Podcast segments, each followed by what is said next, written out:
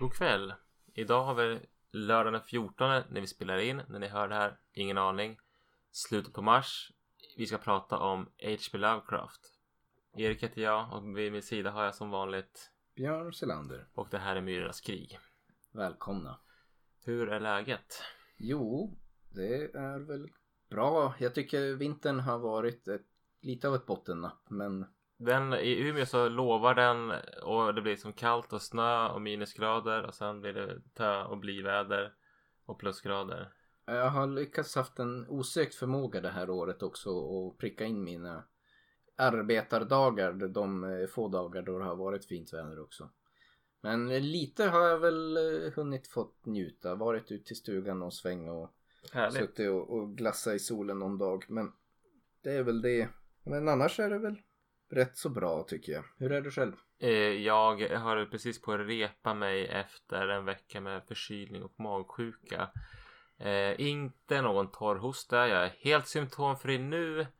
Nu har väl corona brutit ut i vårat medvetande vid det här laget och det blir spännande att se vart vi befinner oss när det här sänds. Om vi har nått peak corona, covid-19 eh, eller om det är mycket mer kvar att få. Det känns, jag, jag är lite oroad att vi kommer få leva med det här, lära oss att leva med det här en längre tid. Men det Ja. känns som, som det är just nu är det väldigt hög spänning tycker jag också när man är på jobbet. Att man får helst inte ens snörvla till en gång utan då blir alla genast lite nervös. och Jo. tänker- Men eh, ja, jag vet inte. Jag vet inte vad man ska säga om corona. Jag har egentligen inte så mycket att tillägga annat än allt som redan sägs Ja, tvätt, dagligdags. använd tvål och vatten, känner du dig sjuk, stanna hemma, hjälp varandra, var snäll med varandra, känner jag. Och jag tror inte att vi behöver hårda toapapper. Det verkar vara populärt just nu. Ja, det, jag tänkte, vi har ju dusch hemma, jag har handdukar hemma, det går att snyta sig, det går att duscha sig. Ja, det slår mig som ett udda, en udda vara att ta slut först. Men det har tydligen varit väldigt hård, hårt åtgång på toapappersrullar. Det som, det, jag tycker det är fascinerande var, var det är som att vissa hoardingbeteenden blir som det blir som en sorts, det når någon sorts kritisk massa där psykologisk mekanism är, ja men folk köper det här, då borde jag nog också köpa det här. Ja, till slut. Munskydd är lite grann samma sak. Där finns det lite mer, kan jag förstå att det känns intuitivt. Mm. Men ändå. Jo, nej men och till slut blir det ju också en grej, alltså även för inom citationstecken kloka människor som jag vill kalla mig själv då att man ser att nu håller toapapperna på att ta slut så börjar man tänka okej man kanske borde passa på och plocka på sig lite extra om det ska liksom vara slut nu. Ja, men tänk den här stackars jäveln som har räddskita liksom. Ja. Ja. Ja men jag förstår precis vad du menar. Det, det, ja men nu är det slut, det kanske är sista chansen liksom. Mm. Så det, det är helt klart. Ja, ja. På filmfronten då, har du haft något spännande på sistone? Jo, men jag tycker att det har haft en ganska bra, bra skörd. Igår såg jag en film som heter Assassination Nation från 2018.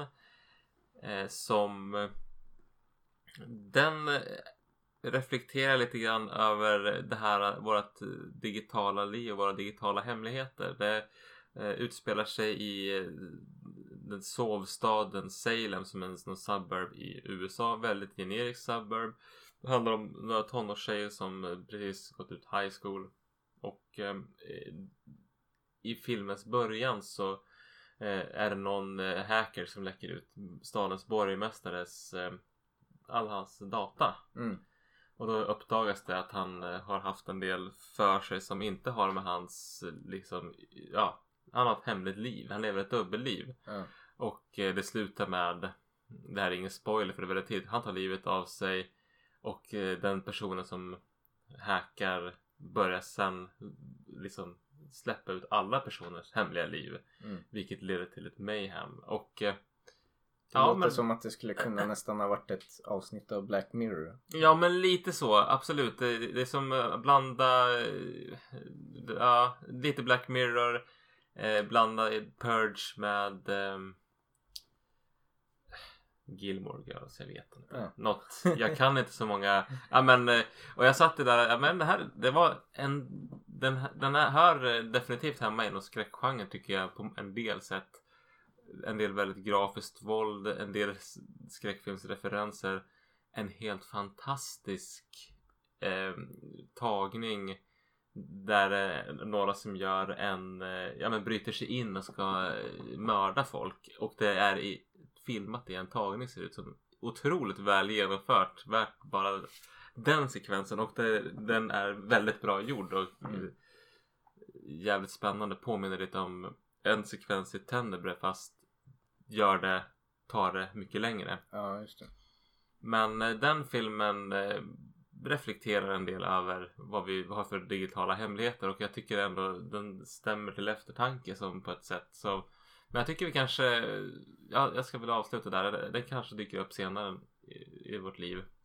Jag har ju sett, jag har ju sett väldigt mycket. Jag kan ju fortsätta här när jag ändå är igång och är varm i kläderna så får du andas lite. Jag har ju också sett eh, Shaun of the Dead igen. Mycket bra gammal eh, engelsk eh, kult zombie komediklassiker som var lite grann innan den här zombievågen kom. Ja, den är riktigt bra. Och ehm, ja men den eh, rekommenderar jag starkt. The Omen såg jag om för första gången sedan jag var liten. Den är bra. Den, eh, ja definitivt. Ja, den skulle jag kunna se om många gånger till känner jag. Den var trevlig. Och eh, ja, jag kommer inte riktigt ihåg allting jag sett. Jag nämnde tidigare i våras här eller i vintras att jag har sett på Channel Zero att jag tyckte det var, men fasen det här är bra. Nu har jag sett två säsonger av det här och det är liksom, det finns fyra säsonger. Eh, det är en skräckfilmsserie och det är liksom varje säsong bygger på är fristående från den andra. Och det är typ sex avsnitt så det är inte några jättelånga säsonger. Och varje säsong bygger i sig lite på en urban legend eller creepypasta. Är snarare. det samma skådespelare och så? Nej, utan det är helt olika skådespelare. Mm. helt olika berättelser. Nästan, det känns nästan som att det är olika världar. Jag tänkte på American Horror Story är ju lite så. Fast då har de ju samma cast Aha. okej. i alla säsonger fast det är helt olika liksom berättelser. Nej, men det här är helt olika cast. I tredje säsongen dyker eh, Rutger Hauer upp. Men den tröttnade jag på efter bara några avsnitt. Ja. Men eh, säsong ett inleder väldigt starkt. Knyter inte riktigt ihop säcken. Har liksom bra, känns bra atmosfär, väldigt spännande. Men sen så när de ska runda av funkar inte. Säsong två lider av samma problem. Mm. Första säsongen handlar om Candle Cove. Det handlar om någon sån här sorts eh, spöksändningar på tvn som eh, folk pratar om och det är en massa otäcka mord runt omkring där. Ja, bra upplägg tycker jag. Väldigt spännande. Eh, andra eh, säsongen bygger på eh, en creepypasta som heter The Never Ending House eller The House with No End. Som är typ som en eh, Ja men det finns i USA så är det ganska utbrett att man på Halloween går på såna här haunted houses där man liksom ska bli uppskrämd. Mm. Och det här är som ett, eh, handlar om ett eh, mytomspunnet haunted house. Och varje rum man kommer in i så blir det otäckare och otäckare. Och den som klarar att ta sig igenom alla rummen får en sorts belöning. Och eh, de går in i det här och det börjar liksom inte så farligt och sen så eh, blir det värre och värre och jävligt creepy och sen så är det The House with No End. Eh, den har, eh, de försöker lite grann eh, blanda Black Mirror med It Follows på något sätt. Jag kan se lite grann eh, det men eh, ja håller ett intressant koncept för typ två, tre avsnitt men tappar fart väldigt mycket. Bra skådespelare och sådär, absolut sevärt men eh, det början på våra första säsonger tycker jag är jättestarkt och sen så tappar den luften på slutet. Det känns som att det är ändå många spökhistorier som kanske inte håller för en hel liksom, tv-seriesäsong. Jag tyckte när du berättade om upplägget i den, det påminde lite grann om ett av mina favorit Black Mirror avsnitt. Även om det inte är House with No End, men då är det någon som ska prova en ny betatest och någon ny metod av VR. Mm. Där liksom VRen är direkt kopplad till hjärnan på något vis att liksom AIn i spelet studerar spelaren och lär bli bättre och bättre på att skrämma allt eftersom ju längre man spenderar tid i spelet Mm. Och som blir väldigt intressant. Jag tyckte det avsnittet var skitbra men det är också så här, hade man försökt smeta ut det på en hel säsong så kanske ändå hade hållit. Men för ett liksom kort koncis skräckhistoria tyckte jag det var hur bra, alltså riktigt, riktigt bra.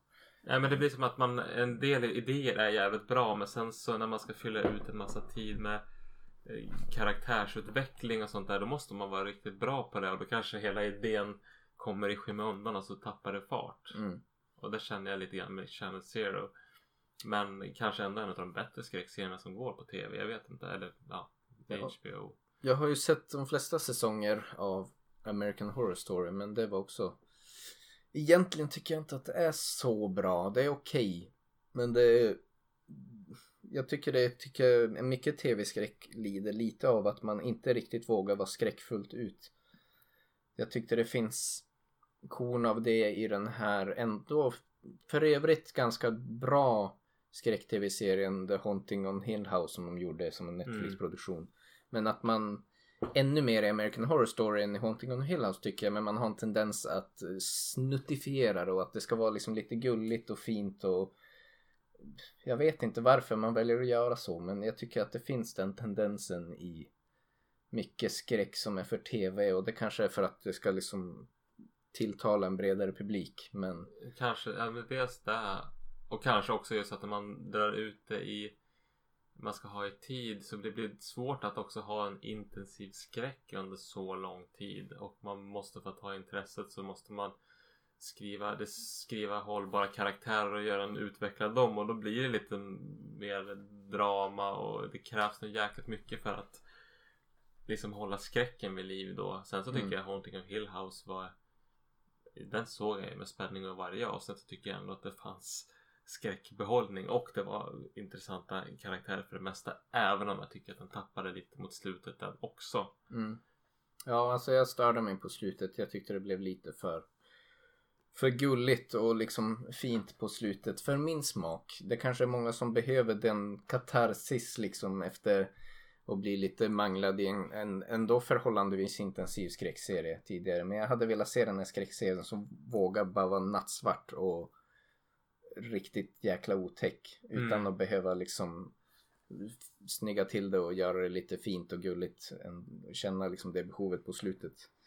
Jag vet inte, men det är väldigt typiskt tycker jag för American Horror Story. Att det tar udden av mycket av skräcken. Att det, Det var ju ändå alltid bra till slut. Ja. Det blir som en komedi. Det är, de, det är ingen som dör. Nej, och liksom det som kanske var monstret från början så visar det sig i slutet. Ja, men han är egentligen bara väldigt snäll och fin men missförstådd typ. Eller vad det nu kan vara. Det, Mm. det är alltid liksom någon sån twist som jag känner lite så här. bara, Ah, Okej, men då kändes det inte så otäckt ändå. Jag vet inte. Eh, sen så har jag en, en stark rekommendation som inte är skräck. Men de som är intresserade av true crime som är bra dramatiserade. Så är ju Unbelievable som går, finns på Netflix.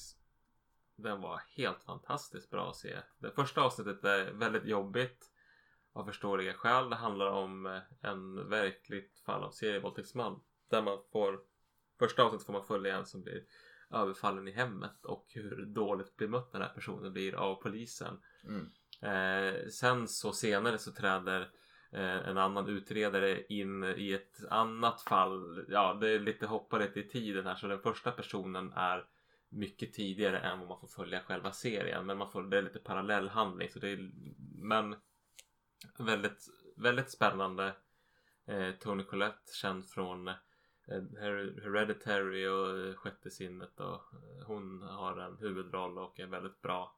Mm. Eh, ja men otroligt stark rekommendation skulle jag säga. Så Ändå. pass ändå. Ja men den var, om man gillar som deckare som den här var nog den bästa decken jag sett.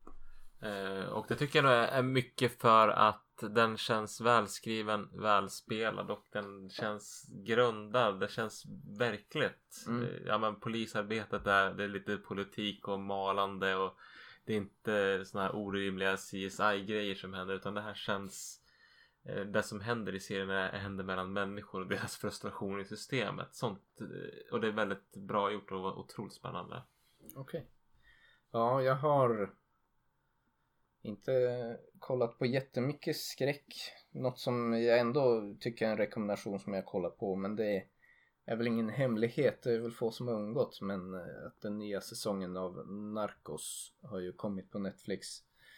Och jag tycker rakt igenom den serien tycker jag håller en väldigt hög eh, lägsta klass så att säga. Det är, de första två säsongerna fokuserar ju på Pablo Escobar. Um, och andra säsong, eller tredje och fjärde säsongen effektivt sett då, så flyttar de sig till Mexiko och följer, följer nu kommer jag inte ihåg exakt vad han heter efternamn, Miguel någonting. Um, men sen i samband med att jag sett det här har jag också sett en annan tv-serie som är mer en rakt upp och ner dokumentärserie som handlar om olika eh, drogbaroner så att säga. Och man märker ju att det följer, den följer verkligheten väldigt nära.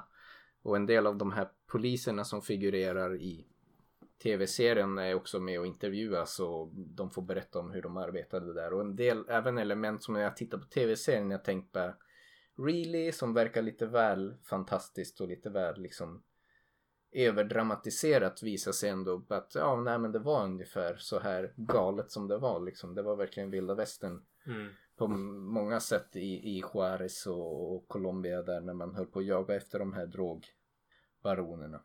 Och en del sådana här stora namn också som kommer upp och figurerar i tv-serien som om man inte vet historiken kanske går en obemärkt förbi men El Chapo är ju med på ett hörn fast det är ju mm. under en tid då han är en liten springpojke i princip men eh, man har verkligen ögonen på honom för man vet också att man kan ana men när man vet historien att han kommer att komma och spela en stor roll senare. Vi får väl se men man vet ju vem El Chapo blev senare som ändå en av i våra, i alla fall i min generations kanske sinnen en av de kändaste liksom drogbaronerna som var väldigt stor i Mexiko under jag tror 90 och ända en bra bit in på 2000-talet. Mm. Det var väl typ 2010 eller 11 eller något sånt där som man blev gripen till slut och sen bröt sig ut ur fängelset på ett väldigt spektakulärt sätt när han jag grävde en tunnel. Där, ja. Men det finns något känt klipp där när han, de gräver en tunnel i flera kilometer från något hus ända in till fängelset, in till hans cell och han går ner i toaletten och kommer undan från fängelset och lyckades rymma från fängelset flera gånger. Det, det har inte hänt i tv-serien men jag vet att sånt som jag har sett om El Chapo senare i, i verkligheten och hur han också lyckades bli skyddad mycket av att han var lite av en Robin Hood-figur. Som det verkar som att det fanns en aspekt av hos många av de här drogbaronerna. Men var det inte så i han i första säsongen också? Mm, att det var liksom, de är brutala liksom on, onda inom citationstecken människor förstås men det var också sådana som vart skyddade på ett sätt för att de gav också tillbaks mycket till communityn. Att det var många som såg dem som Robin Hood-figurer för att de återinvesterade mycket av sina illegalt och uh, våldsamt förvärvade pengar men ändå tillbaks i sin community och hjälpte många som annars kanske var bortglömda av staten och inte hade så mycket i form av sociala skyddsnät och så i de här länderna. Men det är li lite grann samma sätt som vissa sådana här uh, religiösa sekter rekryterar i väldigt utsatta områden. Att säga man mm. kom och slåss för oss. För vi kommer med uh, ett socialt skyddsnät som ändå inte finns. Mm. Det, det mm. förekommer på många olika sätt. Ja. Att, men man har samma klientel för, uh, som man riktar in sig på för att få manpower och man använder liksom materiella för att nödvändigheter som folk behöver för att mm. göra dem lojala. Lite grann. Ja, nej, men det är väl det jag har snöat in på tror jag lite den här månaden. Så jag har kollat på den här dramatiserade tv-serien Narcos då och parallellt kollat om dokumentärer om samma figurer fast uh, de, de du, riktiga du, förebilderna du, så att säga. Proofreader, eller på säga nej. Du kollar bara, stämmer det här? Ja. Ja, ja men så, ja, men sen är det väl alltid ett annat surr som vi har när man tittar på streaming och sånt där. Mm. I, jo, du har ju fyllt år. Jag har en överraskning här. Oho, på så vis. Så eh, nu, får du, nu får du öppna det här nära mikrofonen. Tack så mycket. Det här var, det här var inte Har med i du, har du någon gissning? Går det att höra det här? Kanske, jag vet inte. Men det, det, kluck, det kluckar lite grann. Så att jag tänkte drista mig till att Det gissa är att handsprit.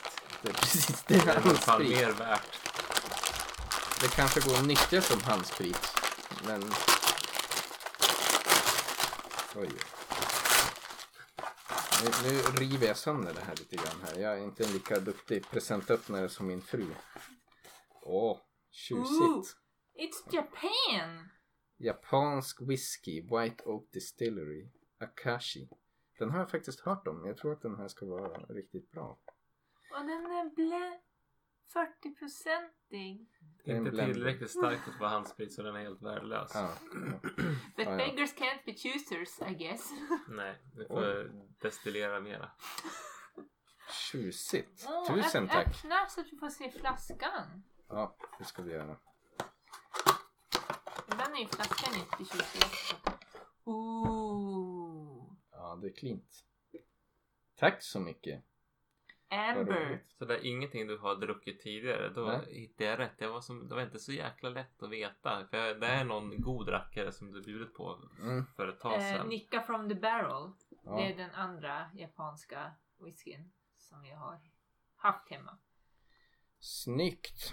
Mm. White Oak Distillery. Distillery.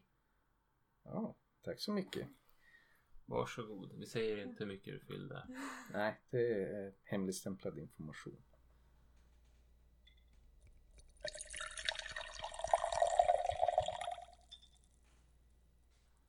Ja, nu sitter vi här och smuttar på lite whisky och eh, vi ska börja styra in på kvällens eh, huvudämne och det är ju H.P. Lovecraft.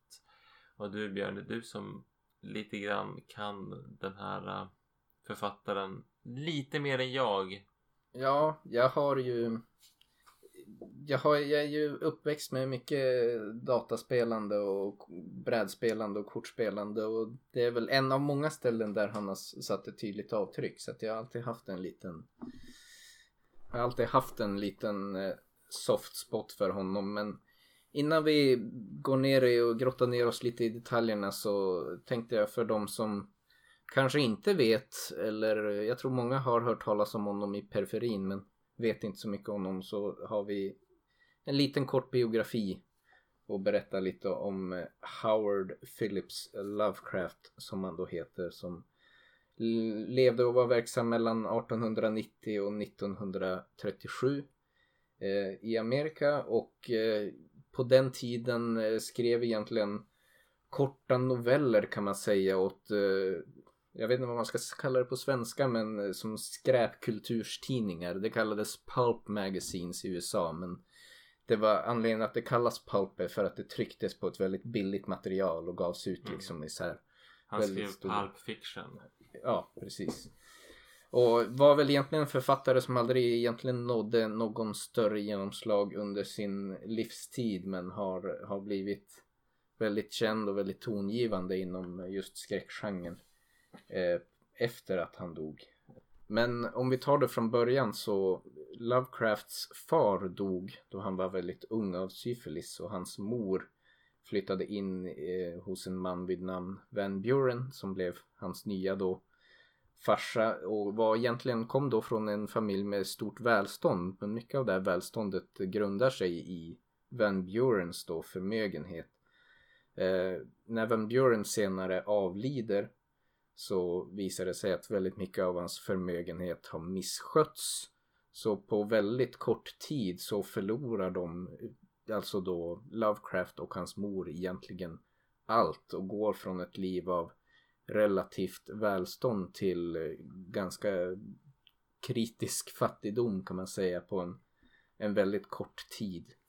Och vad jag förstår när jag försöker försökt läsa på så var ju den här händelsen blev en katalysator som skapade ett väldigt märkligt destruktivt förhållande mellan Lovecraft och hans mor där hon mer eller mindre fick ett, kan man väl säga, kanske ett nervöst sammanbrott och de blev som ett udda par som isolerade sig mer och mer från omgivningen. Och han satt hemma och läste böcker och eh, Ja. förkovrade sig i vetenskap och litteratur. Ja, precis. Så han hade väl mycket av Edgar Allan Poe och en del andra sådana här författare som sina förebilder som blev väl också tongivande för den typen av skräck som man sen kom att skriva. Men hans litterära karriär började egentligen med att han började skriva hatbrev åt en publikation som en annan sån här pulp fiction liksom magasin som skrev så här romansnoveller. Men en publicist på den här tidningen fick upp ögonen för Lovecraft för han skrev alla sina hatbrev på prosa och hade tydligen ett väldigt vackert målande språk i sina hatbrev. Så den här publicisten fick upp ögonen för honom och hans litterära talang och erbjöd honom då ett jobb att arbeta för dem och skriva. Så att eh, på så vis, på ett väldigt omvänt vis så började hans liksom litterära spår.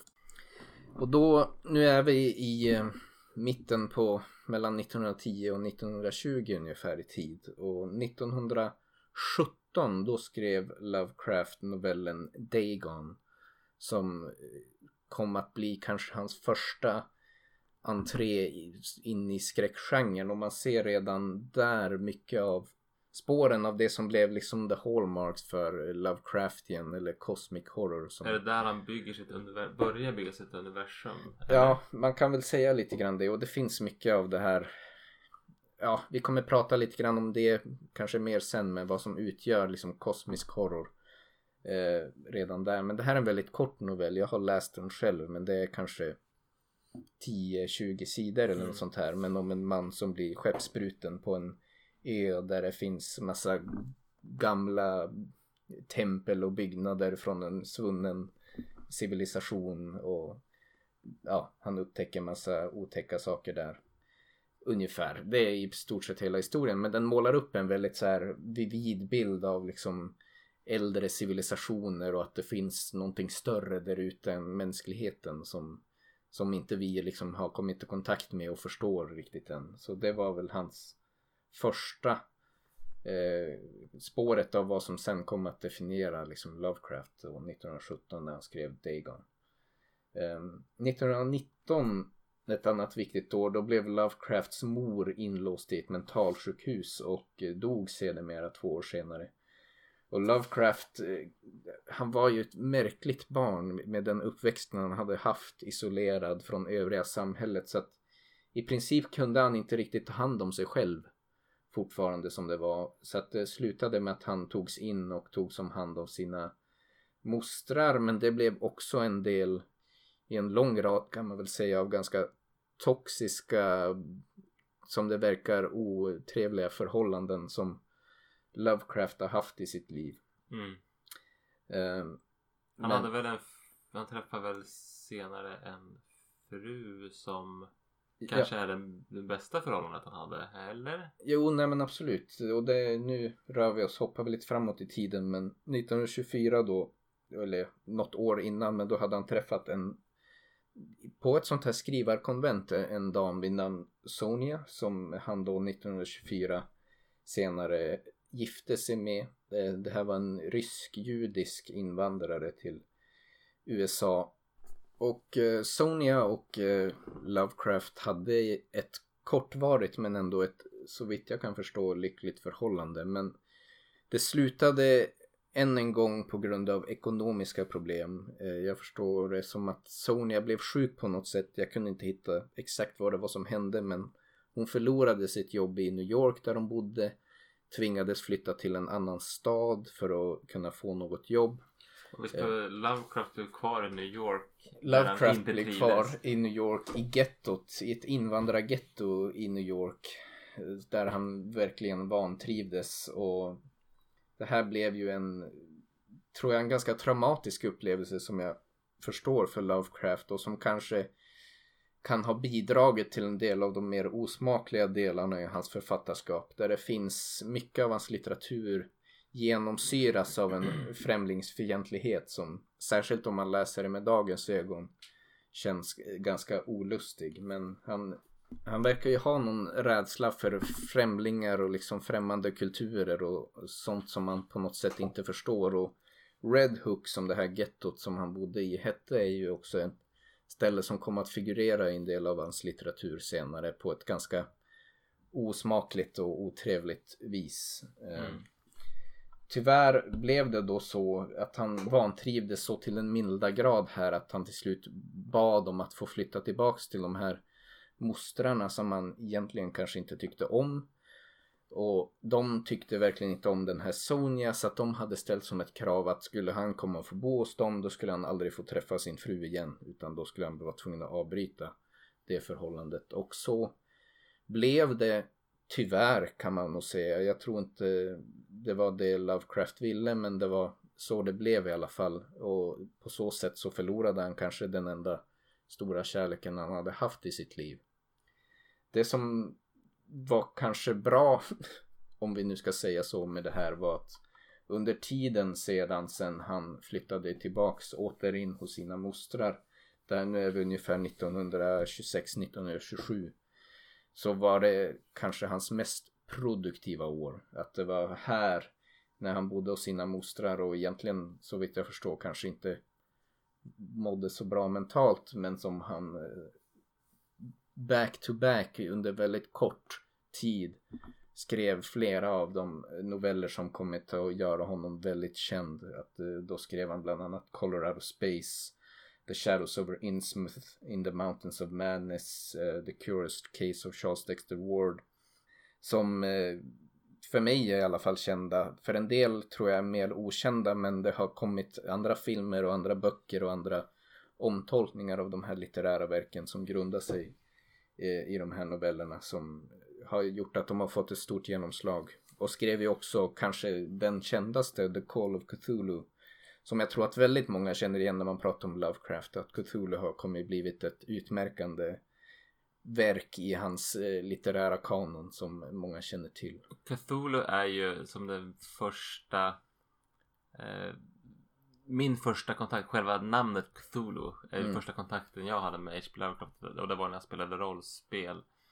Mm. Sen är det liksom en liten rolig parentes att det är Cthulhu och de här olika gudomarna har så helt omöjliga namn och det är liksom inte riktigt tanken att han ville illustrera att det här är så här obegripliga varelser att det går inte ens att uttala deras riktiga namn. Nej, jag tror att anledningen att Cthulhu kanske har blivit utmärkande så tillvida att folk känner till och vet om lite grann om Cthulhu är för att det av alla de här märkliga abstrakta entiteterna som man stöter på i hans eh, litteratur så är kanske den en av dem som har en mest tydlig beskrivning. Liksom han ger en beskrivning ungefär för vem Cthulhu är, vart han kommer ifrån, ungefär hur han ser ut. Där som du pratar om, mycket av de här andra monstren och gudomarna är liksom mycket av hans litteratur skrevs ju i perspektivet av att någon berättar om någonting han har varit med om. Och de berättar mycket som de försöker liksom sätta ord på någonting som de själva inte riktigt har förstått. Eh, så att det blir som väldigt abstrakt och ibland svårt att visualisera vad det är han försöker beskriva. Liksom man förstår att någon är svårt traumatiserad och har sett någonting fruktansvärt men som man inte riktigt kan sätta ord på. Men där det slumpade sig sen då så att i den här The Call of Cthulhu när de berättar om den här karaktären eller gudomen då Cthulhu så finns det en lite mer tydlig beskrivning som har kanske gjort att folk har kunnat, det är någonting mer att ta fäste på liksom. Ja. Um, men i alla fall vidare sen 1932 då dog en av Howards mostrar. Um, och då återigen hamnade uh, Howard, alltså HP, Howard hans förnamn, men eh, återigen så hamnar de i en väldigt svår ekonomisk situation. Eh, Howard eller Lovecraft och en, hans kvarvarande moster. Och eh, då fick han överge väldigt mycket av hans skrivande som var kanske det han tyckte om. Eh, och ägnade sig väldigt mycket åt, säger man spökskrivande på svenska? Men ghostwriting, att han liksom skrev åt jo. andra. I princip bara för att liksom tjäna snabba cash och kunna klara sig dag till dag. Ehm, 1935 eh, då drabbades eh, H.P. Lovecraft av något som han själv blev väldigt besatt av och som han kallade för The Grip. och som han skrev väldigt mycket om och tyckte var väldigt mystiskt. Han kände att det var någonting fel på hans kropp och han beskrev det här som the grip och blev besatt själv av att analysera det och fundera på vad det var som hände med honom. Det visade sig ju sedermera att det som han kallade the grip var en eh, cancersjukdom som han hade drabbats av. I tunntarmen, vilket är lite kuriosa för en... Det är ovanligt. Ja. I alla fall gjorde ju det här att han sökte ju ingen hjälp för det utan han mer och mer isolerade sig och blev väl egentligen sämre och eh, sämre. Eh, sen sjönk han också in i samband med det här i en väldigt djup depression då en av hans kanske kvarvarande vänner Robert E. Howard, känd för bland annat Conan the Barbarian, som eh, också begick självmord och efter när han hamnade i den här depressionen efter det här i samband med att han också kämpade med en cancersjukdom så slutade liksom skrivandet mer och mer och han isolerade sig mer och mer från sin omgivning. Eh, 1937 så blev det för svårt även för Lovecraft att hantera själv. Eh, då la han sig in på ett sjukhus. Tyvärr alldeles för sent för att man skulle kunna göra något för att hjälpa honom och fem dagar senare så avled han. Och det var egentligen punkten för Lovecrafts karriär. En man som egentligen aldrig något, nådde något kändisskap under sin karriär. Men sen tog det fart postumt. Postumt tog det fart. Eh, det som vi inte har riktigt kanske berättat om i hans liv när vi har försökt att koka ner ett väldigt mycket fakta på kort tid. Det var ju att det han fortsatte, förutom att han skrev hatbrev, så var han en brevskrivare av rang. Han hade många brevvänner och hade, det fanns som en krets av sådana här skräplitteratursförfattare som han kommunicerade väldigt mycket med. Och de liksom bildade en litterär klubb och han var mentor åt flera författare där han läste deras verk och kommenterade varav en var bland annat den här Robert E. Howard som senare blivit känd då för han har även skrivit en del i Lovecrafts universum men har sen gjort sig känd för Conan Barbaren som har blivit ett populärt verk och jag tror mycket av det Robert E. Howard eh, skrev också grundar, ligger till grund för rollspelet Dungeons and Dragons som mm -hmm. jag är mhm. säker på att någon eh, säkert har hört talas om. Det är en annan av hans väldigt eh, goda vänner som han hade var en man vid namn August Derleth som nådde väl aldrig någon kändisskap för sitt eget författarskap men hade en väldigt eh, stark övertygelse om Lovecrafts talang och han postumt skapade ett eh, bolag som hette Arkham Publishing. Egentligen med hela syftet att han skulle publicera Lovecrafts verk i bokform. Och plöjde in väldigt mycket poängar i det här projektet initialt och det var en total flopp när de försökte lansera Lovecrafts noveller i bokform i USA.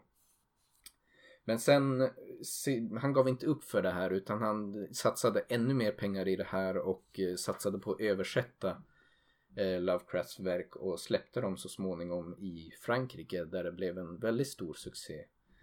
Ehm, och eh, i samband med 1960-talet som eh, bestämde man sig för att göra en ny utgåva och släppa Lovecrafts verk igen i USA och då, då var liksom tiden rätt. Det kom samtidigt som det fanns som en våg av intresse för skräckgenren i USA. I samband med Rosemary's Baby, Night of the Living Dead och mycket av de här lite campy, kända brittiska skräckfilmerna Hammer Horror Movies hade börjat göra succé i USA. Och då gjorde de en andra utgåva och släppte Lovecrafts verk igen. Och då var manegen lite bättre? Då, då var det manegen bättre krattad och då gjorde han även en stor succé i USA. Och på den vägen är det. Det är så han har liksom postumt satt sitt avtryck och blivit en stor inspiration för väldigt mycket film, väldigt mycket spel och dataspel ser man att det finns väldigt prominent i ja. både brädspel och dataspel men också som sagt mycket film och en del eh, författare också naturligtvis. Eh, bland annat Stephen King är ju en sån som skriver mycket om, om Lovecraft och, och hyllar honom som en stark inspiration för liksom modern skräcklitteratur.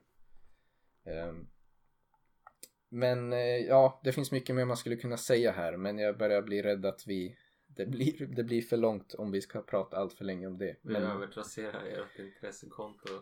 ja, så att vi, vi sätter punkt för våran eh, kortare biografi om H.P. Lovecraft och hans liv där så ska vi börja gå över till att prata lite mer om eh, filmerna för dagen.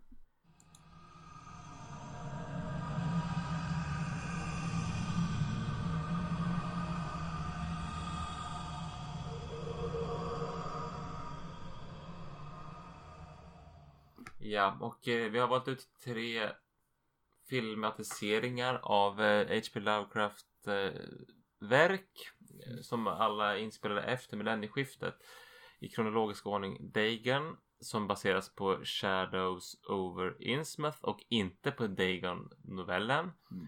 Eh, sen har vi The Call of Cthulhu från 2015 och eh, den som vi bara såg på bio för inte så många veckor sedan, The Color Out of Space. Och ehm, The Call of Cthulhu, om jag får rätta dig, 2005. 2005, Annars förlåt. lät det bra. ja.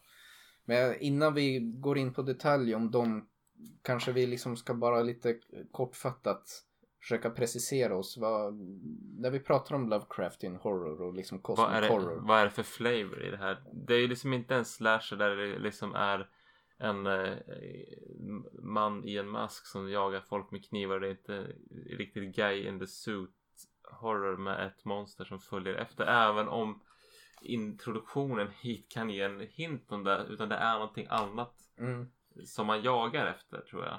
Ja men jag tycker just namnet cosmic horror funkar ändå ganska bra för att beskriva det. Att det är liksom det här kosmiska perspektivet på tillvaron. Att skräcken kommer av att vi är på det stora, på det kosmiska planet relativt obetydliga. Att det finns liksom större makter eller intelligenser där ute som ser oss på samma sätt som vi ser myror och kan liksom trampa på oss på samma sätt som vi kan trampa på en myra och det finns som egentligen kanske inte liksom någon som är ond och är ute efter att jaga dig utan bara i det kosmiska spelet mellan de här gigantiska intelligenserna så är liksom vi bara en bricka med i spelet som kan bli mosad Ja, när det- som helst det- och vi kan liksom inte göra någonting åt saken. Den här liksom hopplösheten, det tror jag är på något sätt lite av en essens i det. Ja precis och att det är lite en någon sorts eh, reflektion över våran mänsklighetens fåfänga. Så här, ja, men, lite grann, vi tror på gudar som ska vara så goda mot oss men de spåren av gudar som är det kan ju lika väl vara de här krafterna som fullständigt skiter i den och Ja. riktar förstoringsglaset mot oss att vi börjar brinna i, i Mm. solens sken. Mm. Ehm, och ehm, ja, men det som jag- man kan säga är otäckt här är ju inte eh, för nödvändigtvis jump scares och så utan det handlar nog mer om en sorts existentiell ångest just för att vi är så jäkla obetydliga och Mm. eh, sätter väl lite grann fingret på den här hisnande ja men den, den, den söker efter den här hisnande känslan som man kan få när man står där och funderar på till, till sin litenhet i tillvaron. Jag kan själv minnas när jag liksom var tillräckligt gammal, jag var väl 14-15 år när det liksom sådär någon gång jag bara reflekterade, ja men solen är här och jorden är här och här är jag på jorden. Ja. Och så tänker man på, ja men är, är, är eh, universum oändligt eller är det inte det? Vad kommer sen? Och vad är då jag? Sen så får man nästan panikångest för det är så för mycket att ta in liksom. Mm. Det är någonting som kan få en att må jävligt dåligt. Det fick mig att må dåligt då. Ja. Inte nu längre. Nu är jag mer... Alltså jag tycker det är som intressant ur ett filosofiskt perspektiv men det finns ju liksom en otäck aspekt av det som gör sig väldigt bra för en viss typ av, av skräckberättelser och det var Mm. väl liksom det som Lovecraft väldigt mycket lyckades fånga och, och kanske liksom sätta ram, ramverket för hur man skriver den typen av skräck. Ja. Jag tycker det finns ett väldigt bra citat ur en av filmerna som vi har sett eller en av novellerna som jag kanske bara kan läsa upp verbatim här men som jag tycker fångar essensen lite grann i, i vad vi menar. Där han introducerar novellen med att skriva att The most merciful thing in the world, I think, is the inability of the human mind to correlate all its contents. We live on a placid island of ignorance in the midst of black seas of infinity, and it was not meant that we should voyage far. The sciences, each straining in its own direction, have hitherto harmed us little, But some day the piecing together of dissociated knowledge will open up such terrifying vistas of reality and of our frightful position therein that we shall either go mad from the revelation or fle- flee from the light into the peace and safety of a new dark age. Det, det är ett vackert citat tycker jag. Liksom det känns som det fanns en filosof. Hade han inte blivit en skräckförfattare hade det kunnat bli en filosof av Lovecraft lite grann. Men Tyvärr det, så hade han väl liksom ingen eh, eh, akademisk karriär att eh, göra den riktningen i sitt liv Mm, tyvärr. Så mm. då fick han ägna sig åt skri- att skriva och jag tror att han har fått gjort ganska mycket avtryck på våran tankegodset i världen ändå. ja, Så han har absolut. lyckats. Sen finns det väl en annan aspekt som jag känner att det vore en oförtjänst att göra ett avsnitt om Lovecraft utan att vi i alla fall har nämnt det. En liten elefant i rummet som jag tror också gör att många idag gärna vill glömma bort Lovecraft är ju att han hade en väldigt otrevlig människosyn och som lyser igenom tydligt i hans författarskap som jag känner när jag själv suttit och läst att man får lite i sitt huvud nästan redigera bort. Men det finns väldigt mycket rasism och främlingsfientlighet i hans skrivande som är liksom sett till hans liv är ganska intressant att det verkar som att han ändå så här det finns en väldigt obehaglig tydlig rasism och främlingsfientlighet i hans skrivande. Samtidigt hade han väldigt många vänner som var invandrare och som sagt hans fru var en rysk eh, judisk invandrare. Och han, det var som en någon märklig split där, där liksom folk han kände personligen, då var det som fine, det var inga problem, men han hade ändå ett väldigt visceralt nästan hat eller avsky mot allt som är främmande i hans skrivande som Men, men är det inte det här lite grann också en sak som på många sätt är inneboende hos väldigt, väldigt många människor. Kanske inte, om inte alla, att man Nej men det okända hos andra människor gör dem otäcka. Men sen så, så fort du, så här, du har skakat hand med den här personen och Mm. snackat med den en stund så ja men det här är också en människa.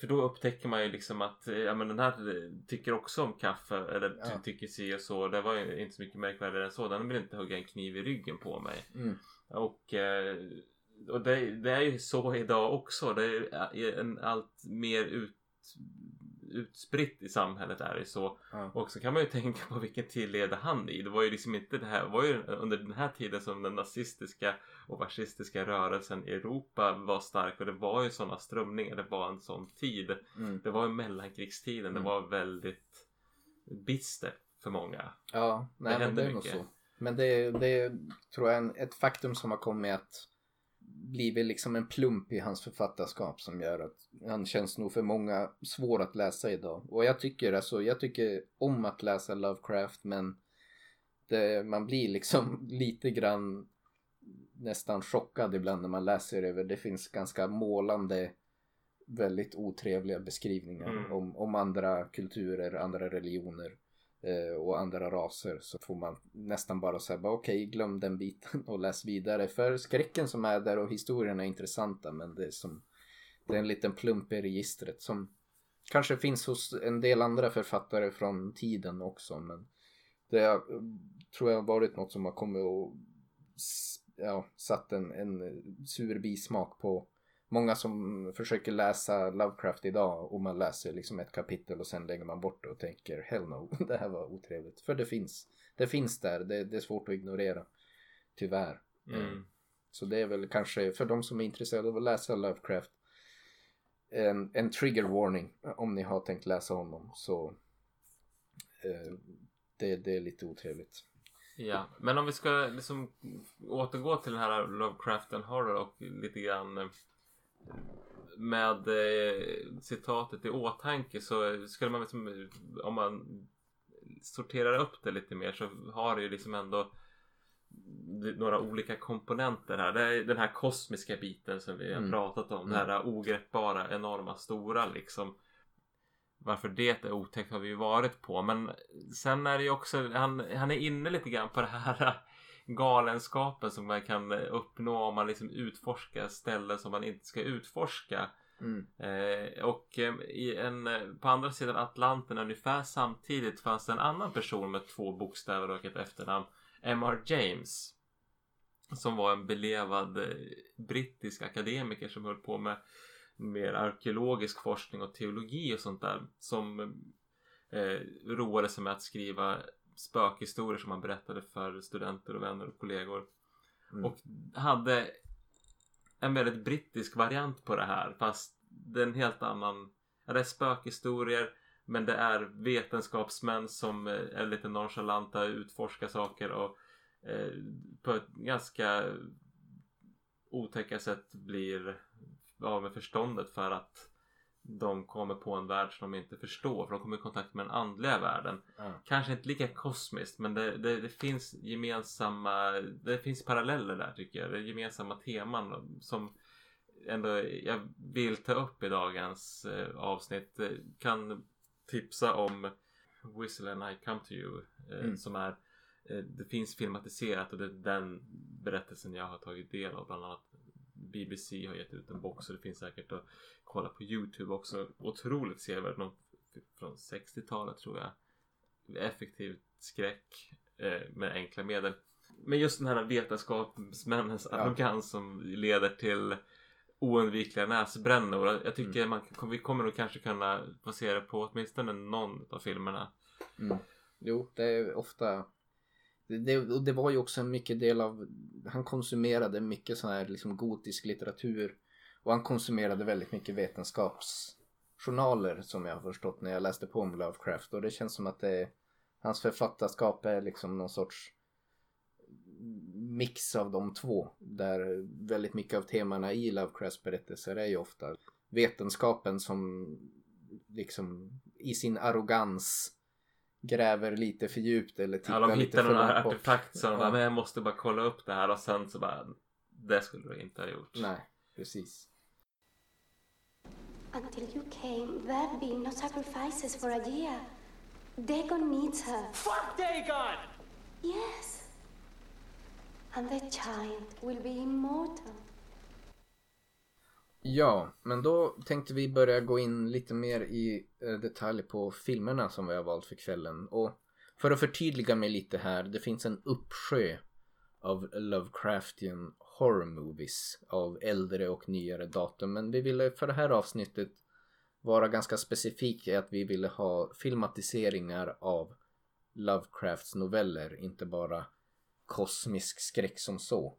Där ryms nog ganska mycket. Men eh, de filmerna som vi ville ha skulle vara liksom direkta adaptioner av Lovecrafts verk. Eh, men i kronologisk ordning så var då den första filmen som vi såg var Dagon från 2001 av Stuart Gordon som har gjort, eh, tror jag, en trilogi egentligen av eh, Lovecraft-adaptioner. Ja, han har Varav både producerat och regisserat lite om vartannat. Ja, och jag tror att det är bland annat han som också ligger bakom The Reanimator som är ju en annan Lovecraft-adaption som jag tror ändå i, i vissa kretsar är en relativt känd. Den liksom, är ändå känd. Jag- Den är ju lite kult. Jag har, jag, jag kom över en kopia som de sålde ut billigt när jag var i London för typ 10 år sedan. Mm. En sån här fin pappkartong med eh, i den här DVDn, det är som en dubbel-DVD med massa extra material och så fick man en understrykningspenna som är som är neongrön Mm. eh, som ser ut som en spruta och det är liksom ja, The Reanimator. Jag såg om den, den häromdagen och handlar om eh, vetenskapsmän som har uppfunnit ett eli- elixir som man kan åter eh, reanimera döda eh, varelser med och den är ju fantastiskt rolig eh, Ja. och snurrig. Den, eh, man får väl inte vara kräkmagad men absolut, eh, ja men den gillar jag. Spårar ju för fullständigt ur. Men eh, rekommendation. Nog om den. Den har vi inte sett i kvällens avsnitt. ja, men just för Dagon då, eh, som då Erik nämnde tidigare baserar sig på Lovecraft-novellen Shadows over Innsmouth, vilket blir ganska förvirrande då han faktiskt skrivit en novell som heter Dagon också. Men eh, Dagon är väl en, en eh, entitet eller gud, gudom som figurerar i båda Shadows over Innsmouth och eh, Dagon.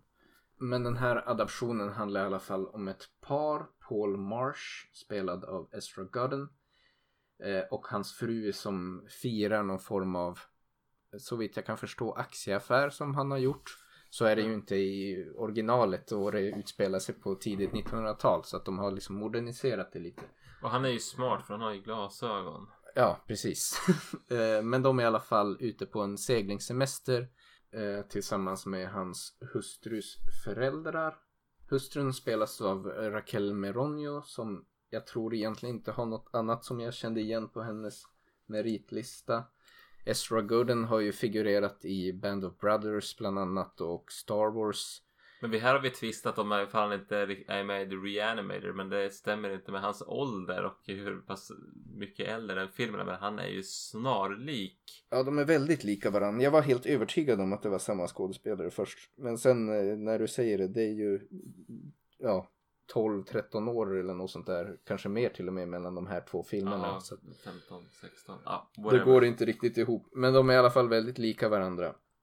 Eh, strunt samma. På den här seglingsturen så blir de då så småningom skeppsbrutna strax utanför en liten fiskeby. Eh, Barbara och Paul som paret heter i filmen eh, försöker ta sig i land. Barbaras föräldrar blir ju då fast i den här båten eller frun blir fastklämd och maken bestämmer sig för att stanna med henne. Medan Paul och Barbara försöker ta sig in till byn för att eh, skaffa hjälp. Ja, lite grann på den vägen är det. Eh, Innsmouth heter ju byn i, i originalversionen. Den heter något annat här men det är någon portugisisk by. Jag tror att det var en deal som jag förstod när jag läste på om filmen att de hade varit och spelat in någonting annat där och så var det nästan som att de passade på att göra den här filmen när de ändå var här. Jaha. Så det vart en portugisisk setting för den här eh, fiskebyn istället. Och det passar väldigt bra. Ja, tycker jag. det tycker jag. Men eh, ja, ganska snart när de kommer i land på de här byn så märker de ju fort att det är någonting som inte riktigt stämmer. Man får som en liten så här foreshadowing när han får som en fiskekrok i handen. Här eh, Paul. Mm. Eh, när han ska följa med ut på någon fiskebåt för att hjälpa dem som är kvar ute i deras segelbåt. Ja.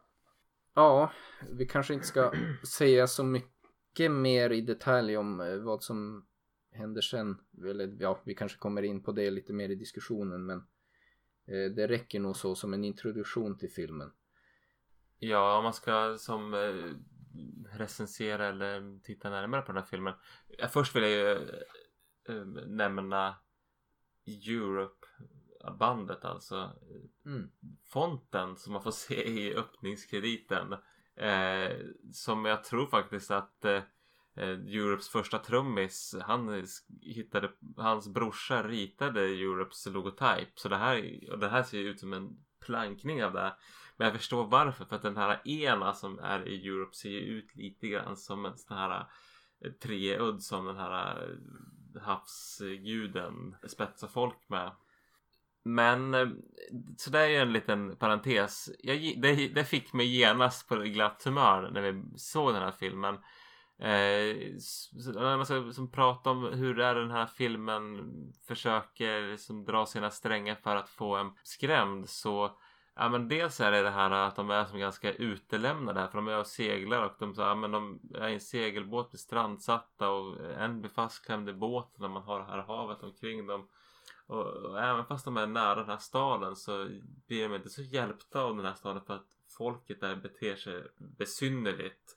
Och de kan inte språket heller. Nej, De precis. pratar ju ingen spanska och här pratar de bara, eller spanska eller då portugisiska. Så att de är som i en väldigt utsatt situation där de hamnar i en väldigt märklig och där de dessutom inte kan förstå någon eller riktigt göra sig förstådd. Ehm, sen känns det väl som, jag tycker att tonen i filmen är ju ändå ganska lätt eller vad man ska säga. Det är lite tongue in cheek, det är inbakat ganska mycket humor. Så det tar, ju, det tar ju lite bort. Det blir inte så, det gör det mindre skrämmande. Ja. Sen är det en del av det ändå som är ganska bra. Liksom det, det uppstår en del dråpliga situationer när han springer runt där och ska försöka få hjälp av någon. Och, Det är absolut inget fel med det. nej. Men det, det är lite... Det finns... Det är både lite campy på positivt och ibland på negativt sätt. Det tar udden lite av skräcken men det är också ganska festligt och gemytligt med en del av de här mer komiska scenerna som uppstår. Och... Ja, ja men det är en fantastiska scener. Mm. Hans, han vill stänga in sig på ett rum Mm. och låset till rummet inte funkar och han vad fan gör jag? Det är en jätteranglig dörr och han ser att ja, men på en dörren bredvid mig till toaletten eller vad det är så finns det ett lås som passar men jag måste skruva loss det och sätta dit det på den här dörren och ta fram sin schweiziska armékniv och bara fumla runt och försöker byta det här låset och sätta dit en ny hasp liksom. Det, är, ja, men det är mycket sådana här knäppa infall de verkar få i det här. Ja. Eh, och lite andra sådana scener. Men det är en, en, en sån scen som sticker ut. Ehm, jag kan ju tycka också med en sån här relativt lågbudgetfilm där det finns ju en del ganska kanske otäcka scener men som ändå begränsas av den, de tekniska begränsningarna de har i form av specialeffekter och så vidare. Med det sagt inte att specialeffekterna nödvändigtvis är dåliga men de blir lite så här campy och då kan det nästan passa lite bättre med en sån här delvis lite humoristisk ton i det. ja men det är som lite flyhänt. Att det är liksom en sorts eh, tempo och klippning som gör att det Ja men eh, skulle vi göra det här mer allvarligt och ha lite kanske långsammare klippning och liksom som stannar kvar mer. Då kanske det kräver mer av effekterna. Men här är det som att ja, men om man bara ler och går förbi snabbt Mm. så ser ingen att eh, man är ful. Lite grann så. Ja. Och så blir det roligt istället. Mm. Jo men det är ju en, en liksom stor grej Light spoiler men med hela den här byn som det visar sig sen är att de har övergett kristendomen då för att börja tillbe en annan gud vid namn Dagon som är någon form av havsgud som liksom har funnits på jorden länge utan att någon riktigt har vetat om honom i sann liksom Lovecraft-anda.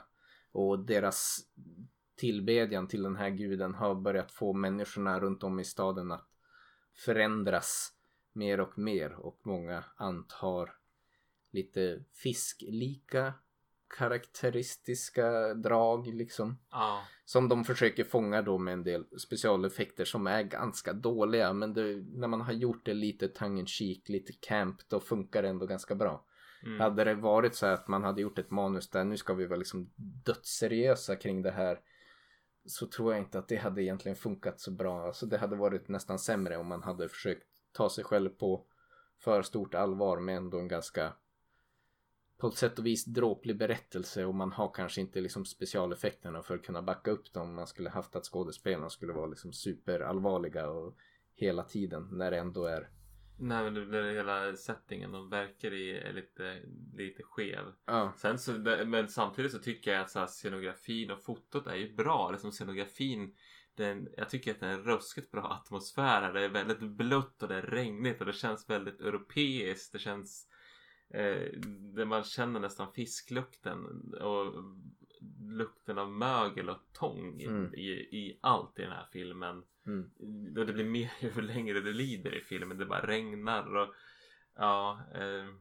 så den, den, den skapar ändå väldigt bra atmosfär utan att det behöver vara några storslagna eh, effektmakare bakom kulisserna. Det enda jag kanske skulle ha saknat lite i det här.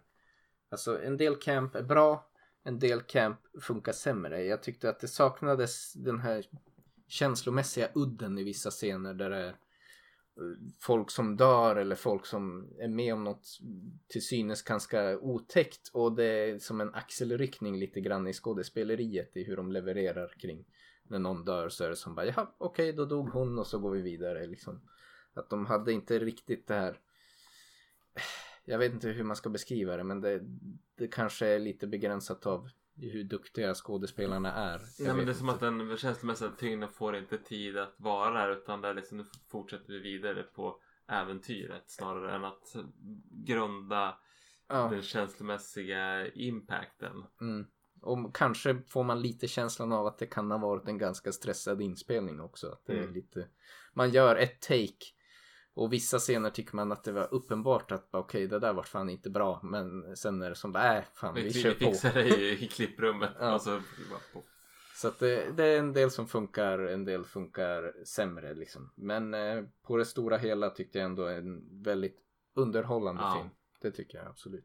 Jag var inne på den här härliga ja, men, sydeuropeiska fiskemiljön. Jag kan liksom inte så här undgå att tänka mig. Men jag hade en, en farbror som tyvärr inte lever längre. Men han bodde ett antal år av sitt liv i Baskien. Och det ligger ju som insprängt mellan Spanien och Frankrike. Ja, Mm. men i, och eh, fast mer västerut antar jag då Mm. eh, nordväst. Och eh, ja, men han jobbade på någon fiskfabrik och berättade om det. Han var konstnär också. Han bodde och eh, ja, men i samband med att han dog så liksom fick man eh, hans vänner där nere i, i hans eh, stad där han hade eh, bott. eh, De hade som någon sorts kortege där de så spelade trumpet och trummor och liksom Mm. gick genom stan och det var liksom ja, men lite grann samma kullerstenar, samma feeling på arkitekturen och byarna. Alltså, ja, men det är någonting. Jag gillar den där typen av miljöer. Det är härligt att vistas i den här filmen ändå stundtals. Mm. Ehm, även om man får räkna med en del jävligt visceralt våld eh, emellanåt. Även om jag nästan tycker det värsta var fiskekroken i handen. För andra kunde jag som på något sätt stänga av. Ja, det andra är, mycket av det andra är ju så otroligt. Liksom, det är väldigt, ja, det är väldigt out there på något vis. Där kommer det mycket in med halvdåliga specialeffekter också som tar liksom udden lite grann av hur otäckt det är. Men sen som sagt fiskekroken var ju väldigt så här. Ja, det kan vi nog alla lite grann känna igen och se hur det är att få en väldigt stor fiskekrok i armen. Eller i handen. Det, det var en lite otäck scen. Men eh, det om eh, Dagon kanske för nu. Vi hoppar vidare mot eh, nästa film.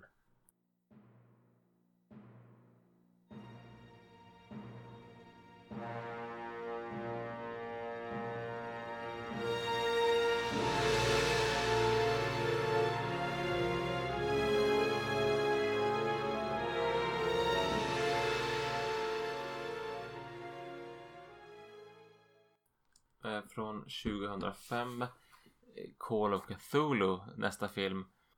En stumfilm som, är, som försöker efterlikna stumfilmserans estetik. eh, Mm. Eh, och handlar om historien om Call of Cthulhu. Den, man får som eh, kommer in, det här är lite ganska klassisk H.P. Lovecraft eller Lovecraftiansk ingång skulle jag nästan tro. Mm. Det här med att man möter eh, en, eh, en psykiater, psykolog eller vad det nu är för någonting på en mental, eh, institu- mental vårdinrättning som eh, har en patient framför sig som han försöker förstå vad, vad som händer med honom. Och den här patienten berättar om att han arbetade med att sortera upp i ett dödsbo och efter någon professor som hade gjort efterforskningar. Och när han gräver de här och sorterar de här papperna så kommer någonting på spåren som han inte borde ha nystat vidare i. Ja. Ehm, ja, och eh, det här är ju berättat som en stumfilm så man får ju som eh, historien eh, berättas det är väldigt tyst. Eh, man hör inte vad de säger, man får läsa på tablåer emellan. Jag har inte egentligen sett, jag vet inte om jag har sett någon annan stumfilm förutom enstaka kanske kortfilmer. Och så tillvida, det är väl liksom gjort eh, välgjort, det är bra tonsatt och de liksom fångar ändå en, en lite obehaglig stämning i när han börjar nysta i det här och upptäcker att den här professorn har utrett någonting som han kallar för The Cthulhu Cult som verkar vara någon form av kult som existerar i skymundan fast som ingen riktigt har vetat om tidigare. Ehm, men eh, jag- vet inte, det kändes som att de ville inte bara vara trogen Lovecraft-novellen för den följer väldigt verbatim exakt hur berättelsen är i boken som jag också har läst men jag vet inte om det egentligen var nödvändigt att göra det till en stumfilm. Jag tycker det tar, tar ifrån filmen. Jag hade hellre sett en spelfilm av, av Mm. samma berättelse. Sen så tror jag att det är för en filmnörd kanske roligare att göra en stumfilm för att ja, men det passar ju för då är det ju mer kontemporärt med hur Lovecraft hade fått se sin filmatis- filmatisering av den här Ja, novellen. Men det blir lite, ja men nästan lite pretentiös pastisch av det.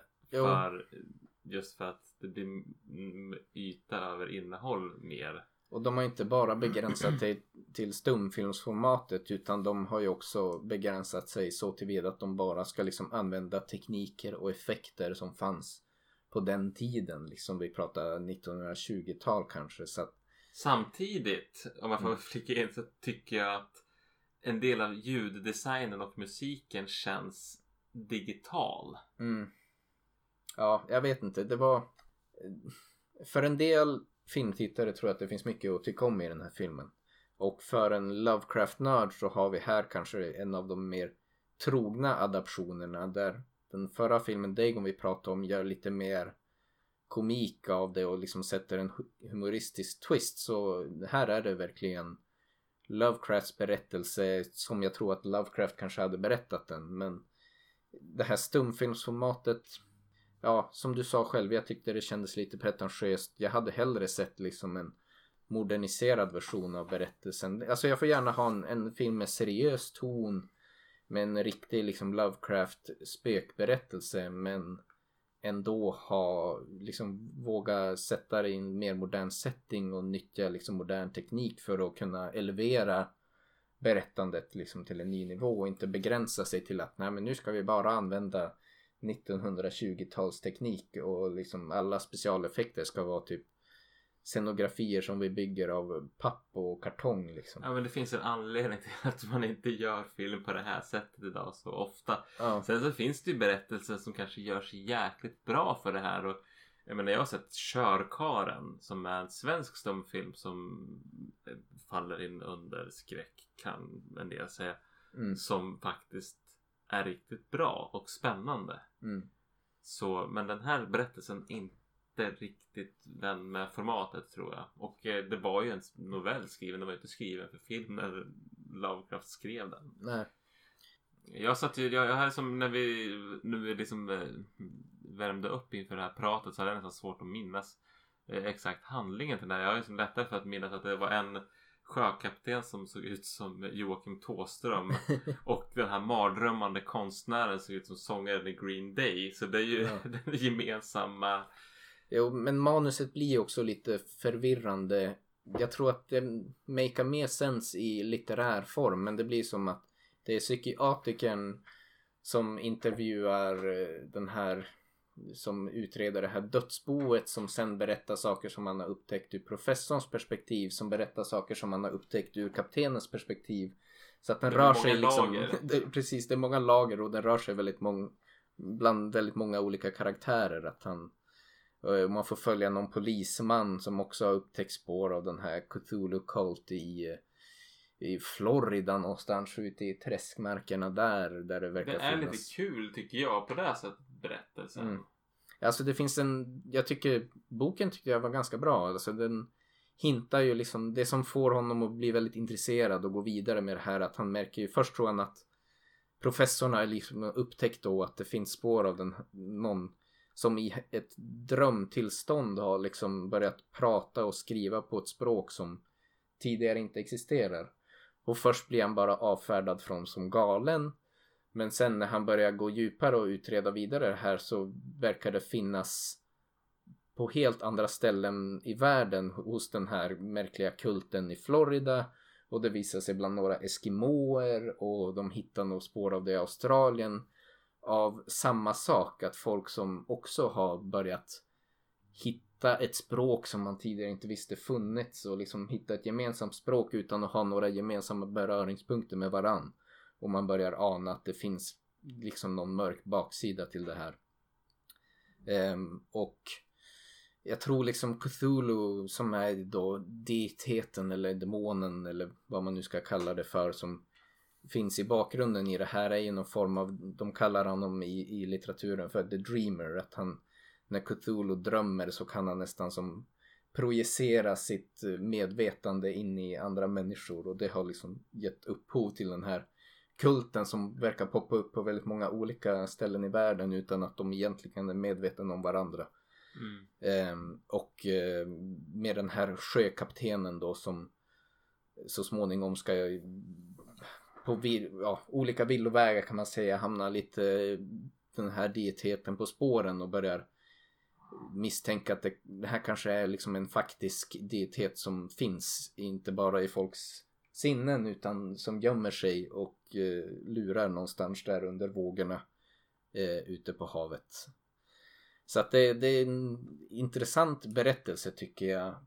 Jag tyckte, jag rekommenderar novellen. Den är inte jättelång, det är nog kanske 50-60 sidor. Så att den kan man läsa. Filmen, ja, den är inte så hemma, den är 47 minuter. Ja, man tar sig igenom den rätt fort också I guess. Ja. Så man kan väl se den också men jag, jag tyckte mer om novellen än jag tyckte om filmen ändå.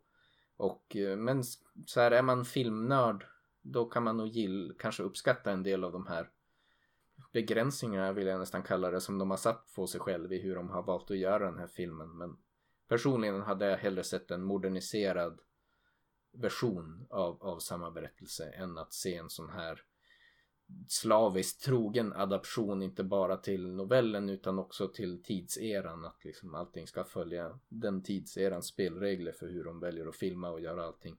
Det kändes för mig som en begränsande faktor snarare än något som lyfte upp filmen. Ehm, Men det verkar ju gått bra. Det är en film som har ganska höga omdömen när man läser om det i övrigt online. Men för mig kändes det lite pretentiöst ändå, Mm. tyvärr. Tycker jag. Och jag kanske personligen inte har så jättemycket mer att tillägga. Nej, Det- jag heller. Det är Call of Cthulhu. Ja, har man en timme att döda så tar man sig snabbt igenom den. Annars kan ni nog kanske Spara de här vara. 47 minuterna och tillsammans med några andra minuter och lägg på den filmen, den rosa filmen som kommer härnäst. Ja.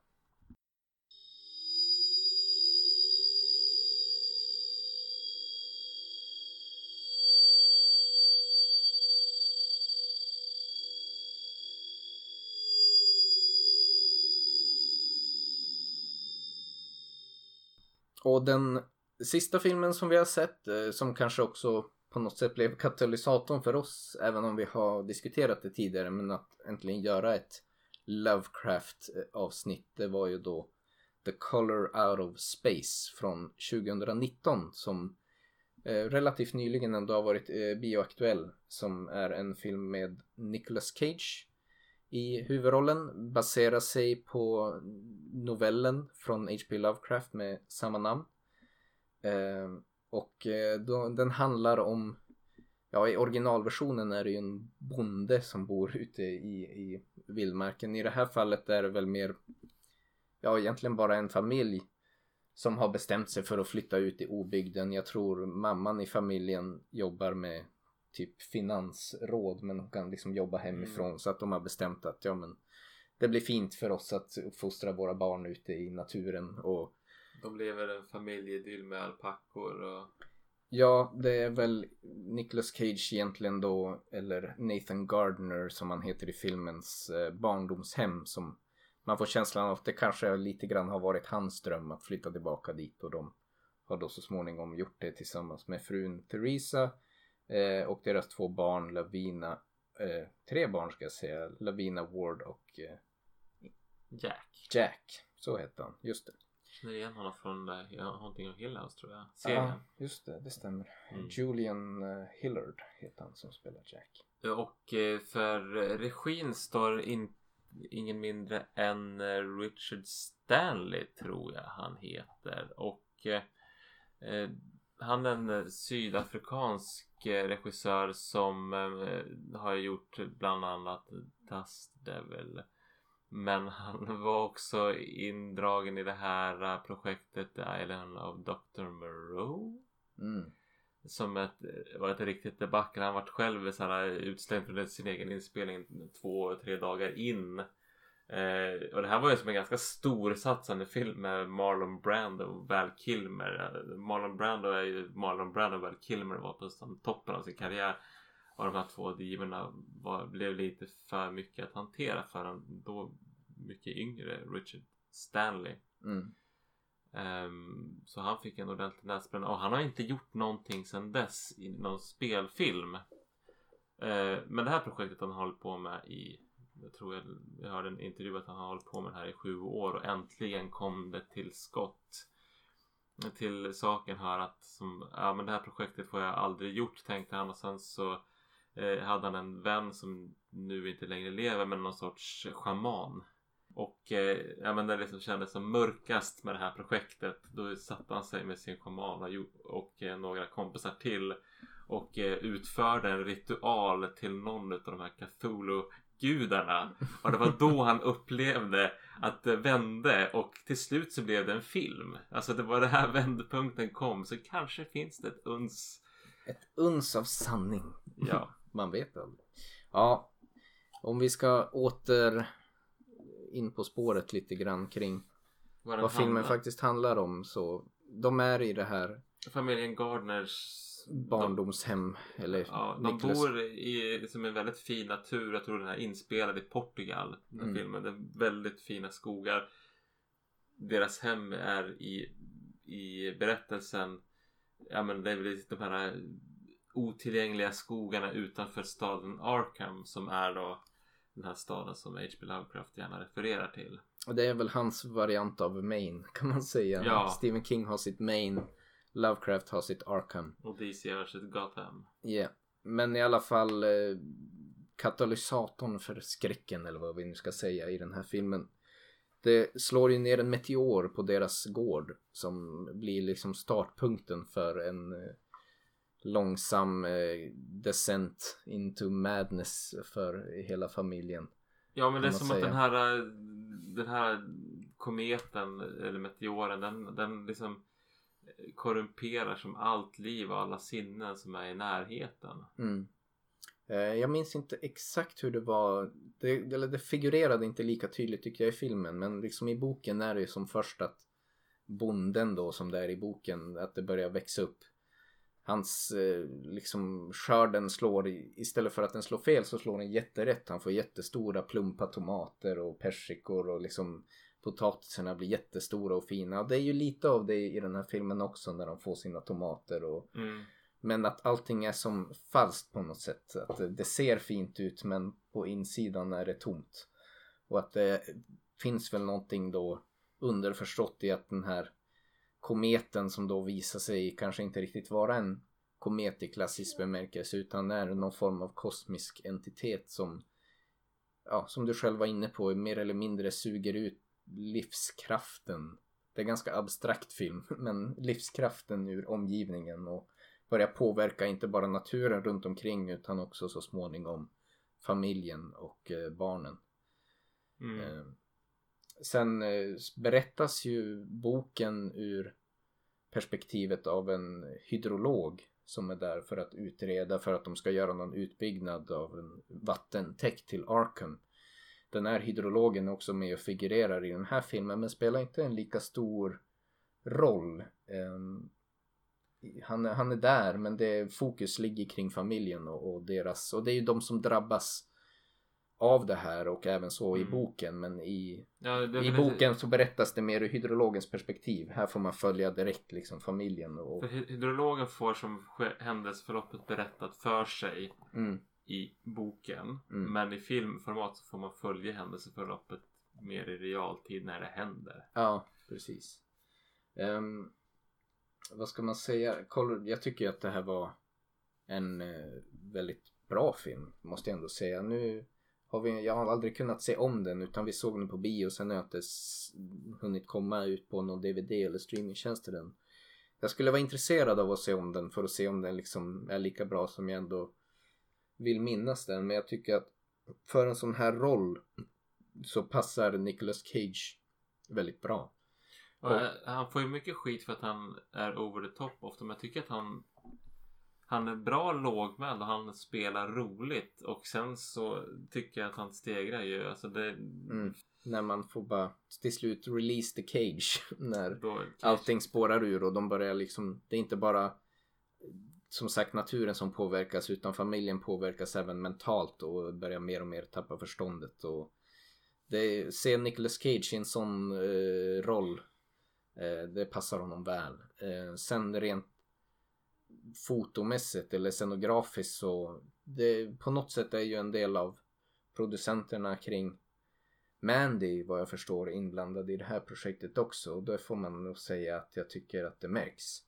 Det Mm. finns väldigt mycket Ja, jag vet inte riktigt hur man ska beskriva det men det är liksom hur, hur färgsättningen är och liksom stämningen de fångar där som är någonting ganska Att- speciellt. Ja, man lyckas skapa den här surrealistiska feelingen. Sen så är det lite olika smaker med filmerna. Men jag tycker de verkligen de har en del gemensamma riff. Mm, mm. Eh, så, men eh, och sen, ja men jag tycker stället de spelar in på, huset de bor i, skogen, att det är väldigt välvalda. Det, det blir en trollsk stämning. Mm.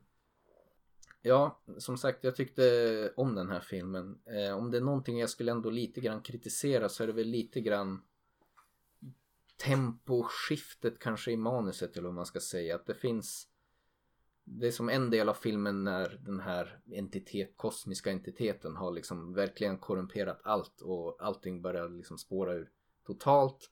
Och det finns en del innan där med den här lugna familjeidyllen.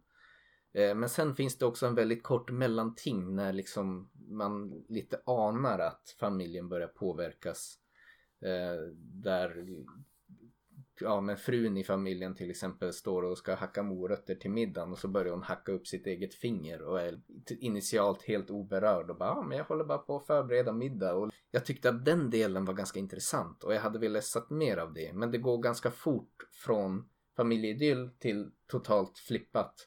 De hade kunnat eh, extrahera mycket, mycket mer ur det här eh, mellantinget där det som var, där de kanske själva jag tycker att man kanske kan ha utforskat deras känslor innan det slår över, alltså när det är Ja. precis på väg att slå över för det, det hinner inte utforska så mycket. Nej, och det är ganska som spännande del också tycker jag där man kan sväva lite mer i ovisshet kring vad det är som är på väg att hända och de hade kunnat nyttja det mer tycker jag innan man liksom crankar det till 110%.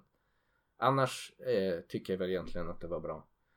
En annan intressant som figur som figurerar en del i filmen är ju Ezra som spelas av Tommy Chong som är ju någon, han spelar ju nästan sig själv känns det som.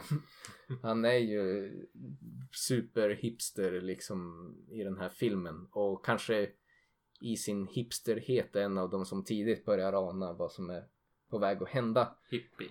Hippie, inte hipster, förlåt. Eh, Eller kanske samma, jag vet inte.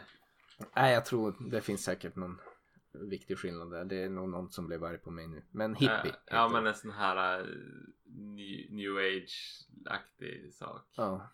Men jag har ju sett en del av intervjuer med Tommy Chong när Tommy Chong spelar sig själv och det är inte, det är ungefär lika. Det är inte samma. ja, men eh, han har ju en, han passar bra i den här filmen också. Mm. Ehm, Jag tycker de flesta karaktärerna passar bra. Det är väl i sådana fall den äldre sonen i familjen som jag kan känna att han inte är så himla bra spelare Jag tycker att den yngre sonen han är inte så mycket, han är, han är inte så mycket i filmen. nej. I boken så är ju det som i det här fallet är Tommy Chongs hippie-karaktär är ju eh, en figurerar ganska mycket. Då är det i princip den här hippie-karaktären fast som i boken är en liten excentrisk bonde som berättar för hydrologen som ska vara där och, och fundera kring vattentäkten och vad som har hänt med den här familjen och man får liksom följa dem deras berättande eh, för varandra. I den här filmen har han en liten annan roll som mer av en kanske mentorsroll och rådgivande roll delvis till något av barnen och även Hydrologen, hydrologen ja. i det här fallet. Eh, och är väl den som kanske är mer tidigt på spåren på vad som att det är någonting som är fel med, med vad som håller på att hända efter den här kometen har slagit ner. Men det är väl, ja, på det stora hela ändå tycker jag de flesta gör ett ganska bra jobb. Eh, barnskådespelarna kanske i det här fallet som är lite svagare punkter men det gör inte så mycket. Jag ändå som sagt tycker att det var en, en bra film väl värd att se. I, i, den, i förlagan var den där alpackor med då? Nej, jag tror inte det. Det, De det hade inte en helt oviktig roll i den här. nej, de eh, gör ju... Det finns ja det kanske, det kan man väl säga också om den här filmen. Någon, det finns ju de här Love, Lovecraftianska monsterna som många har försökt att eh, göra någon sorts filmadaption på. Där kanske The Thing eh, comes to mind också. Mm. Men där han också, han har ju ett sätt att skriva där folk försöker, som vi var inne på tidigare, förklara om saker de har sett som de själv inte riktigt har förstått. Och det blir väldigt mycket abstrakta beskrivningar av tentakler och tänder och ondska och så här. Som är svårt när man läser och riktigt så här visualisera. Och det har ju försökt att filmatiseras många gånger. Eh, så även här eh, med de här alpacka-fåren eh, som sammanfogas till någon sorts entitet. Ehm, men de gör det ganska bra här. Det är, en, Ja. det är väldigt intressant visuellt spektakel. Så kan vi säga i alla Mm. fall. Ehm, I hur de har gjort det. Uh, det har gjorts misslyckats och mer lyckat. I den här filmen tyckte jag de hade lyckats ganska bra i att skapa ett Lovecraftianskt monster om vi nu ska kalla det så. Nog om eh, Color Out of Space. Ja. You fucking cocksucker! You cocksucker! You cocksucker! Ah, ah, ah, ah, ah, ah, ah, ah, ah, ah, ah,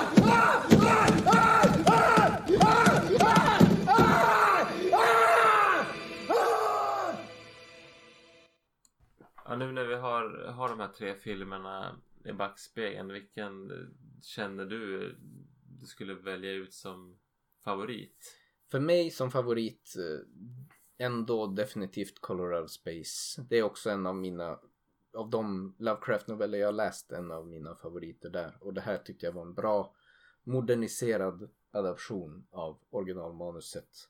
Ja, jag tyckte, jag, jag håller med. Jag tyckte den här var den, den, den bästa av filmerna. Den, eh, den var snyggast, mest välgjord, den var rolig, den var, alltså den hade liksom, den, den var den mest helgjutna av de här filmerna. Ska vi vara lite schysst med de andra filmerna så får man ju säga att den här kanske också spelar i en annan division när det kommer till budget och Ja. liksom hur mycket resurser som låg bakom filmen. Eh, både Dagon och Call of Cthulhu är väl lite grann gjorda på en shoestring budget Ja. så att säga. Samtidigt så är ju Dagon den, den mest positiva överraskningen. Jag hade mycket högre förväntningar på The Colorado Space men mycket av dem infriades. Mm. Dagon kändes som att det var som en, en, en ja men den överraskade det, det positiva. Med de medlen så har de gjort ett väldigt Ja. bra jobb med Dagon. Sen liksom jag hade ju suktat efter en mer seriös tolkning av en liksom Lovecraft-novell. Mm. Där det ofta kan bli lite dråpligt.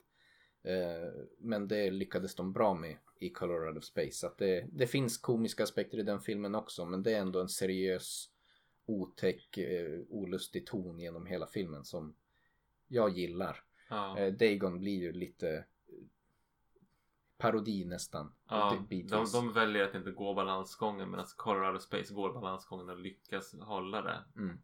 Dagon håller sig med på det lite mer comedy horror. Ja, och det är som sagt det är ett val man kan göra. De gör det valet och de gör det ganska bra. Det är bara för mig personligen så gillar jag mer den här som drar åt det mer seriösa hållet. Call of Cthulhu gör ju det. Eh, Det bara... Men det faller på att den är för mycket pastisch om man tittar på, ja men vi vill göra stumfilmer, vi vill hylla H.P. Lovecraft men sen så blir det inte så mycket mer än så. Det blir inte den här otäcka. Nej. Och så tror jag kanske också i en filmatiserad version så skadar det lite grann att det är en mer spretig historia. Colorado Space är liksom, det är ett ställe, det är en familj och det är liksom deras öde. Call of Cthulhu spretar så mycket kring liksom olika sidospår och nästan i hundratalet olika karaktärer som är liksom med och figurerar i, i Mm. berättelsen och, och ska man filmatisera det på ett sätt det blir det blir nog lite knepigt tror jag. Man Faktiskt, blir nog galen. På... Precis, man blir galen på det till slut. Ja. Men eh, på det stora hela ändå tyckte jag var ett bra urval. Det var tre filmer som var väldigt, väldigt annorlunda från varandra. Mm. Och alla hade sina kvaliteter. Eh, Men Colorado Space är vinnaren, definitivt för min del. Mm.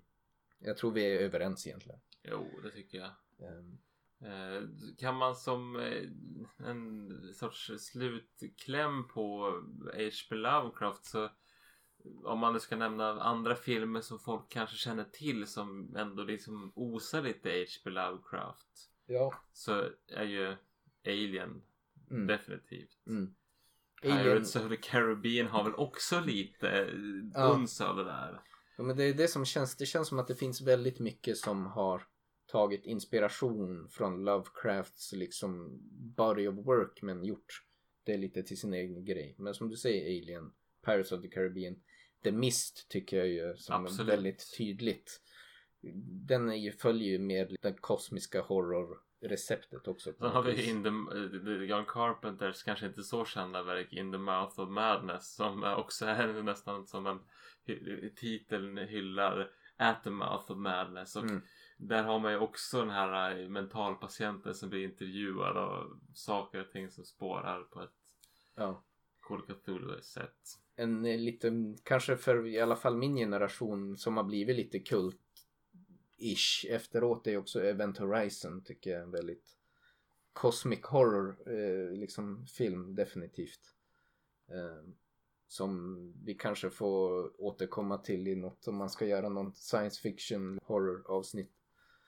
Och sen som sagt eh, en uppsjö av liksom brädspel och dataspel och där där man ser att eh, det hämtas mycket inspiration från H.P. Lovecraft med typ Quake och Doom och Magic the Gathering som är väl en av de mest kända samlarkortspelen som finns och sen finns det ju många mer också direkta adaptioner av Lovecrafts verk med eh, både dataspel och, brädspel. Så att, Mansions of Madness och Arkham Horror är väl det som är mycket nära den världen. Ja. Så att eh, det finns mycket. Jag tror att han har varit ändå väldigt eh, tongivande och forma mycket av det som har blivit liksom modern skräck idag. Men sen eh, finns det mer, mer tydligt eh, inspirerade och, och sen finns det liksom lite krydda av Lovecraft som man kan ändå hitta här och där i många olika eh, genrer och eh, medium om vi ska säga Mm. så.